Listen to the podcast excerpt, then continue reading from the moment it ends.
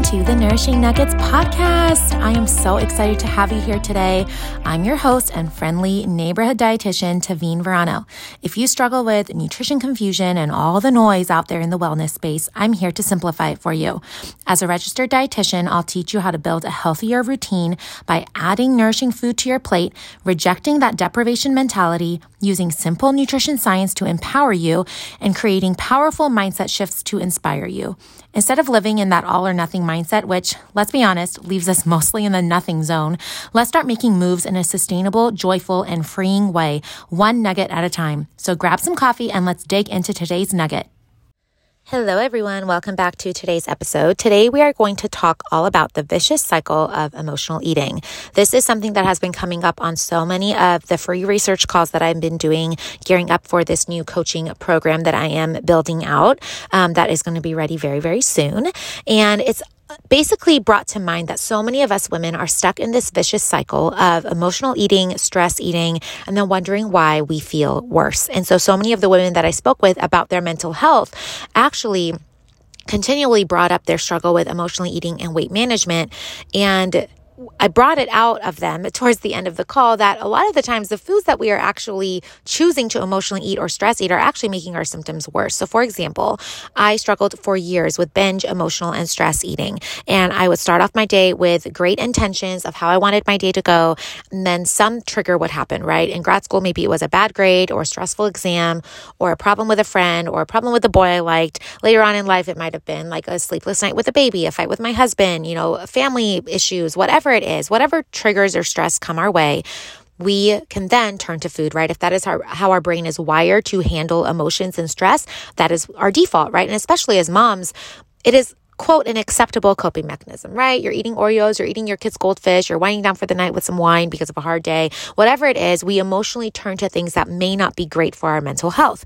And so I would always numb with food. I would turn to food in times of stress. And then I would wonder why I actually felt worse, why my brain felt foggy, why I felt sleepy, why I felt irritable and moody, why my IBS symptoms would be out of control.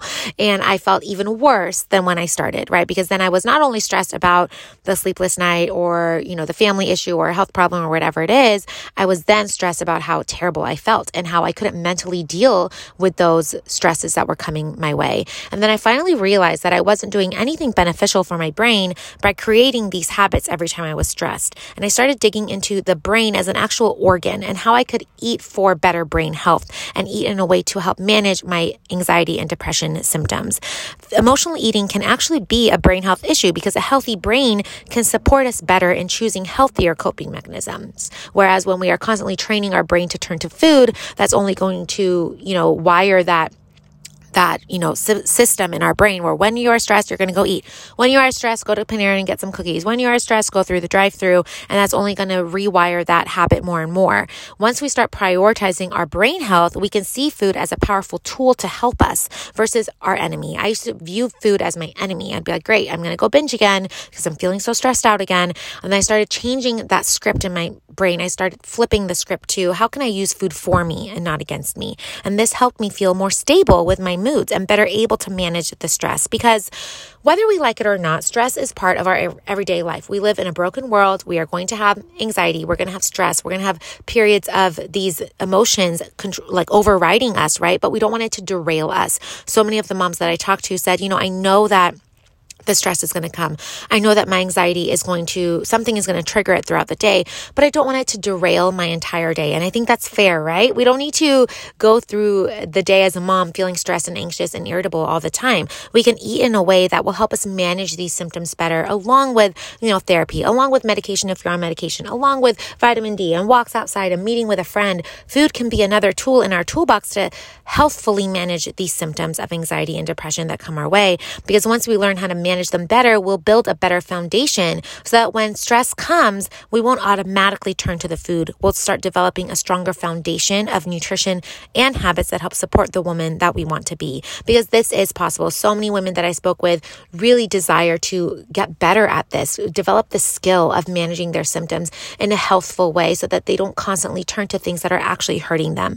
Because truth be told, the foods that we usually stress eat are not carrots or apples or broccoli, right? The foods that we usually stress eat are Oreos, chips, goldfish, cookies in the pantry, whatever it might be.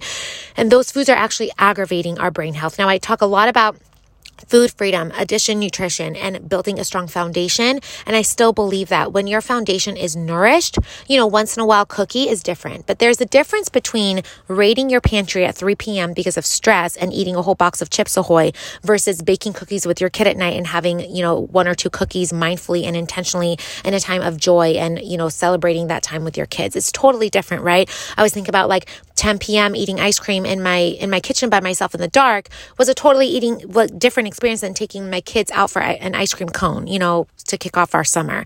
Totally different. And so remember that what we do most of the time is what matters. So if most of the time you are choosing brain health foods and choosing foods that are going to give your brain that strength to handle the stress, you will be better able to handle that stress and your body will be more resilient.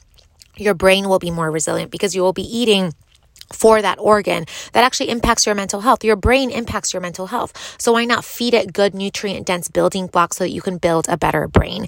And so if you are interested in more topics like this, stay tuned because I'm going to be chatting a lot more about this. I have my new program coming out soon that I'm already chatting with a few women about next week. We have some, some calls booked um, to chat all about this new way of eating nutritional strategies to help mental your men, to help manage your mental health symptoms in a better way. And again, just as another tool in your toolbox because why not support yourself as much as possible, right? We keep using food against us a lot in this world. Food is everywhere, right? These indulgent, um, super palatable foods that are delicious, but when they take over, when you feel out of control around them and they start dictating your day, that's when it can really derail our brain health and our mental health overall. And so stay tuned, scroll down to the show notes if you want to dig deeper into this, you know, on a one on one level, like as it applies to your life and your habits and the way that you want to help manage your symptoms better. You can always book a one on one one call with me or apply for higher level one on one coaching um, because that will really help us get out of this vicious cycle of emotionally eating the foods that are actually making our emotions worse. And so I hope this podcast was helpful for you. Make sure to share with friends if it was, and I will chat with you guys next time. Bye, friends. Thank you so much for joining me on today's podcast. If you got a nugget of inspiration and are ready to take action, it would mean so much to me if you left me a five star rating and a review so others can also find this podcast. You can also share this episode on Instagram or with a friend you think would enjoy it. It helps the show more than you know, and I really appreciate your support and encouragement. I can't wait to chat again and go over our next nourishing nugget together. Bye, friends.